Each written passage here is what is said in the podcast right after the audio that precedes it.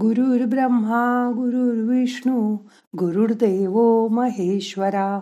गुरु साक्षात परब्रह्म तस्मै श्री गुरवे नमहा आज चालू वर्षातील शेवटची एकादशी.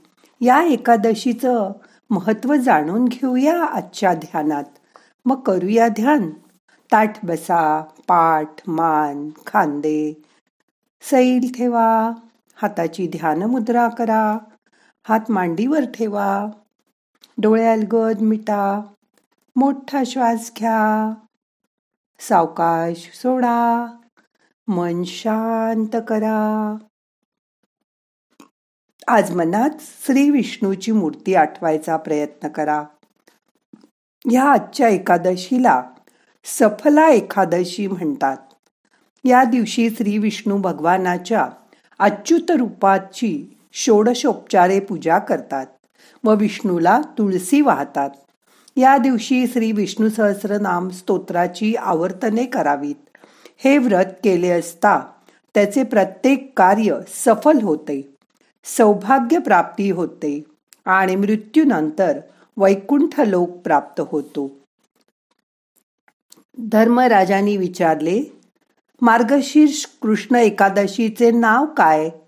त्या दिवशी कोणते व्रत करावे? हे जनार्दना मला हे सविस्तर सांग. श्रीकृष्ण म्हणाले राजा तुझ्या प्रेमामुळे मी तुला हे सांगतो. ऐक तर. राजा एकादशी व्रत केल्यामुळे मी जसा प्रसन्न होतो व संतुष्ट होतो तसा संतोष मला खूप दक्षिणा देऊन केलेल्या यज्ञाने सुद्धा होत नाही. म्हणून या एकादशीचे व्रत काय आहे? व महात्म काय आहे? ते एकाग्र मन करून ऐक. राजा सर्व वर्षात ज्या एकादशा येतात त्यांमध्ये लहान मोठी असा फरक करू नये. मार्गशीर्ष कृष्ण पक्षात जी एकादशी आहे तिचे नाव सफला एकादशी असं आहे. या दिवशी नारायणाची पूजा खूप खटपट करून करावी. पूर्वी सांगितलेल्या विधीप्रमाणे याही एकादशीचे व्रत व उपवास करावा. नागामध्ये जसा श्रेष्ठ शेष आहे पक्षामध्ये जसा श्रेष्ठ गरुड आहे त्याप्रमाणे सर्व व्रतात एकादशी व्रत श्रेष्ठ आहे. ज्याप्रमाणे सर्व देवात विष्णू श्रेष्ठ सर्व यज्ञात अश्वमेध यज्ञ श्रेष्ठ सर्व नद्यात भागीरथी श्रेष्ठ सर्व मानवात ब्राह्मण श्रेष्ठ. त्याप्रमाणे सर्व व्रतात हे एकादशी श्रेष्ठ व्रत आहे. म्हणून हे भरत श्रेष्ठा. म्हणजेच धृतराष्ट्रा जे लोक या एकादशी व्रतामध्ये आसक्त झालेले असतात ते माझे फार लाडके असतात आणि मला पूज्य असतात. या सफला नावाच्या एकादशीचा पूजाविधी आता ऐक.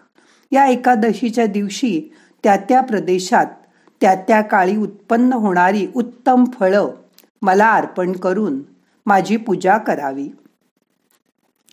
चांगले नारळ आवळे लिंब डाळिंब सुपाऱ्या लवंगा अनेक प्रकारची धान्य आणि दुसरी उत्तम फळं देवाला अर्पण करावी व धूप दीप लेवून लावून नारायणाची पूजा करावी.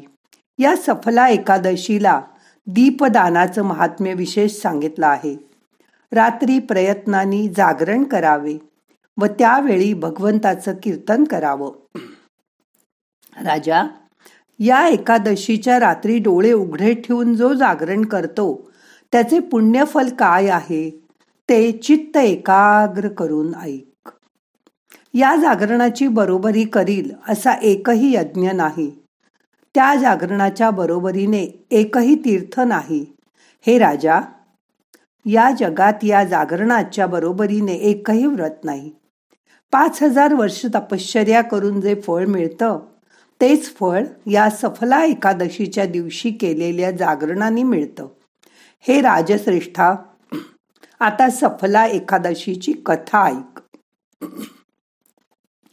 महिष्मत नावाच्या राजाची चंपावती नावाची नगरी प्रसिद्ध आहे.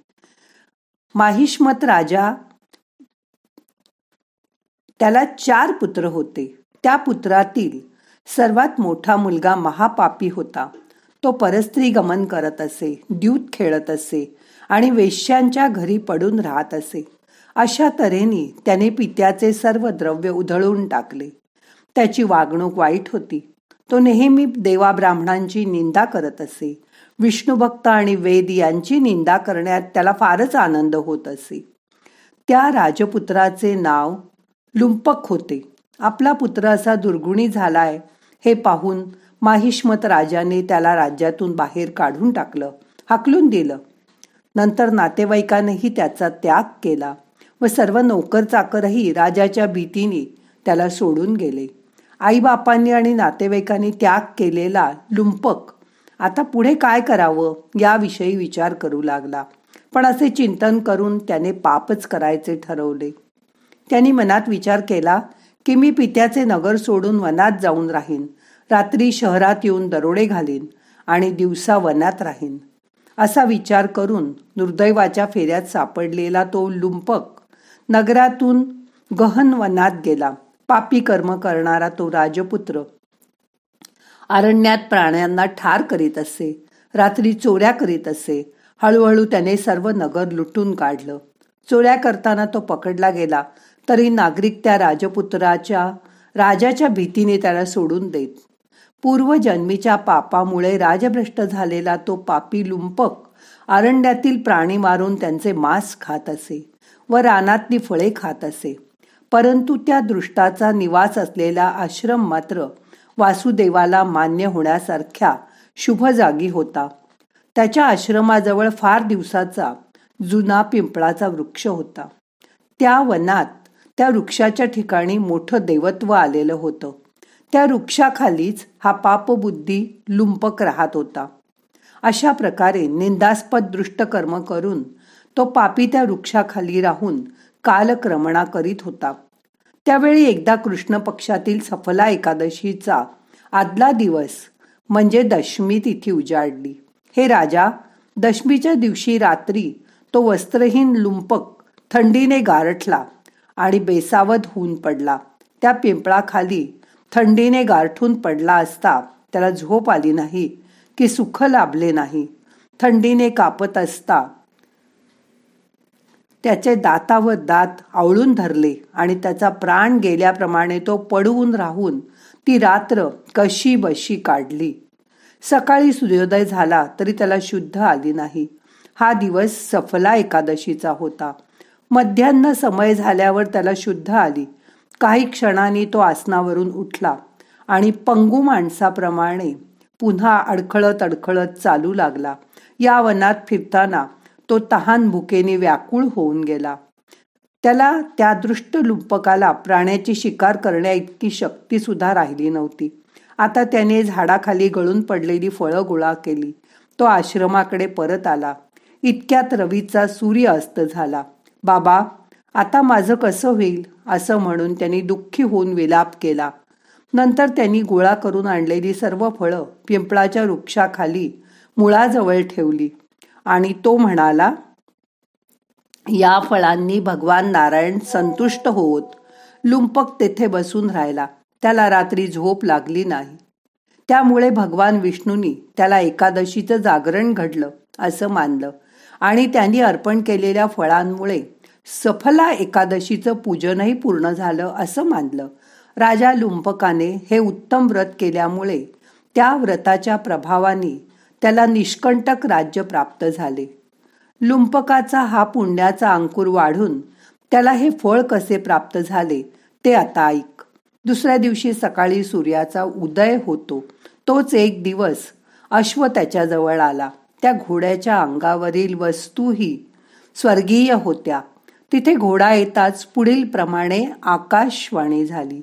हे राजपुत्रा सफला एकादशीच्या प्रभावामुळे तुझ्यावर वासुदेवाचा कृपा प्रसाद झाला आहे. आता तू निष्कंटक झालेले आपले राज्य प्राप्त कर. तू पित्याजवळ जा आणि शत्रू नसलेल्या त्या राज्याचा उपभोग घे. लुंपक तसेच करीन असे म्हणाला. लागलीच त्याला दिव्य रूप प्राप्त झाले. त्याच वेळी त्याची दृष्ट बुद्धी गेली आणि त्याचं मन विष्णू भक्तीने भरून गेलं. नंतर दिव्य अलंकारांनी शोभून दिसणारा तो लुंपक पित्याकडे गेला आणि पित्याला नमस्कार करून उभा राहिला. आपला पुत्र विष्णू भक्त झाला हे ऐकून आणि जाणून पित्यानी त्याला निष्कंटक राज्य देऊन टाकलं. नंतर त्यांनी खूप वर्ष राज्य केलं. तो लुंपक नेहमी एकादशी व्रतात व विष्णू भक्तीत तत्पर राहिला. विष्णुप्रसादामुळे त्याला सुंदर स्त्रिया मिळाल्या. सुंदर पुत्र प्राप्त झाले. पुढे तो वृद्ध झाल्यावर त्यांनी आपले राज्य पुत्रावर सोपवले आणि तो तप करायला वनात निघून गेला. तिथे तो विष्णू भक्तीत मग्न राहिला. याप्रमाणे त्यांनी आपला जन्म कारणी लावला आणि तो शेवटी विष्णू लोकात गेला. याप्रमाणे जे कोणी सफला एकादशीचे व्रत करतील त्यांना इहलोकी यश आणि कीर्ती मिळेलच. आणि शेवटी ते मोक्ष मिळवतील. हे निसंशय आहे. जे लोक सफला एकादशीचं व्रत करतात ते या जगात धन्य आहेत कारण त्यांना याच जन्मी मोक्ष लाभत असतो. हे सेनानायक असलेला राजा सफला एकादशीचं हे महात्म्य ऐकून राजसूय यज्ञाचे फळ मिळते. तो मनुष्य शेवटी स्वर्गात राहतो. याप्रमाणे सफला एकादशीचं महात्म्य संपूर्ण झाले. श्रीकृष्णार्पणमस्तू. तुम्ही पण शक्य झालं तर आज एकोणीस डिसेंबरला सफला एकादशीचं व्रत करा. जेवढं तुम्हाला जमेल तेवढं करा. आज एकादशीचा प्रारंभ सकाळी तीन वाजून बावीस मिनिटांनी आहे आणि एकादशीची समाप्ती उद्या मंगळवारी सकाळी दोन वाजून बत्तीस मिनिटांनी आहे. एकादशीचं पारणं मंगळवारी सकाळी आठ वाजल्यापासून नऊ वाजेपर्यंत करता येईल. जरी एकादशी व्रत नाही केलं तरी ह्या दिवशी भात शिजवू नये व खाऊ नये असं सांगतात. उपास केला तर आणखीन चांगलं पुण्य आहे. जेवढं जमेल तुम्हाला तेवढं करा. त्या दिवशी भगवान विष्णूची पूजा करा. श्री विष्णूसह लक्ष्मीची पूजा करा. विष्णू भगवानाला पिवळी फुलं पिवळं वस्त्र अर्पण करा. त्यामुळे सौभाग्य प्राप्ती होते आणि मृत्यूनंतर वैकुंठ लोक प्राप्त होतो. बघा जेवढं जमेल तेवढं करा. आता आजचं ध्यान संपवायचंय. दोन मिनटं शांत बसा. त्या दिवशी संध्याकाळी गाईच्या शुद्ध तुपाचा दिवा लावा आणि विष्णूसह लक्ष्मीची आराधना करा. खूप पुण्य मिळेल तुम्हाला.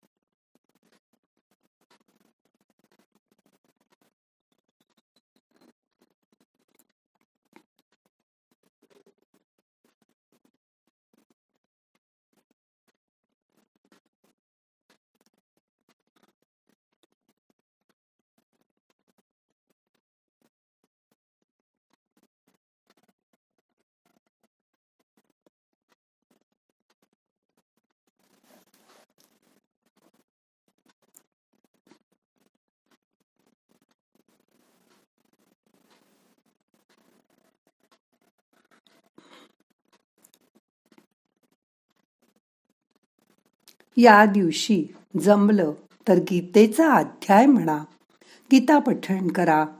त्यामुळेही विष्णू तुमच्यावर कृपा करील. आता आजचं ध्यान संपवायचंय. सावकाश मनाला जाग करा. प्रार्थना म्हणूया. नाहम करता हरि करता हरि करता हि केवलम. ओम शांती शांती शांती.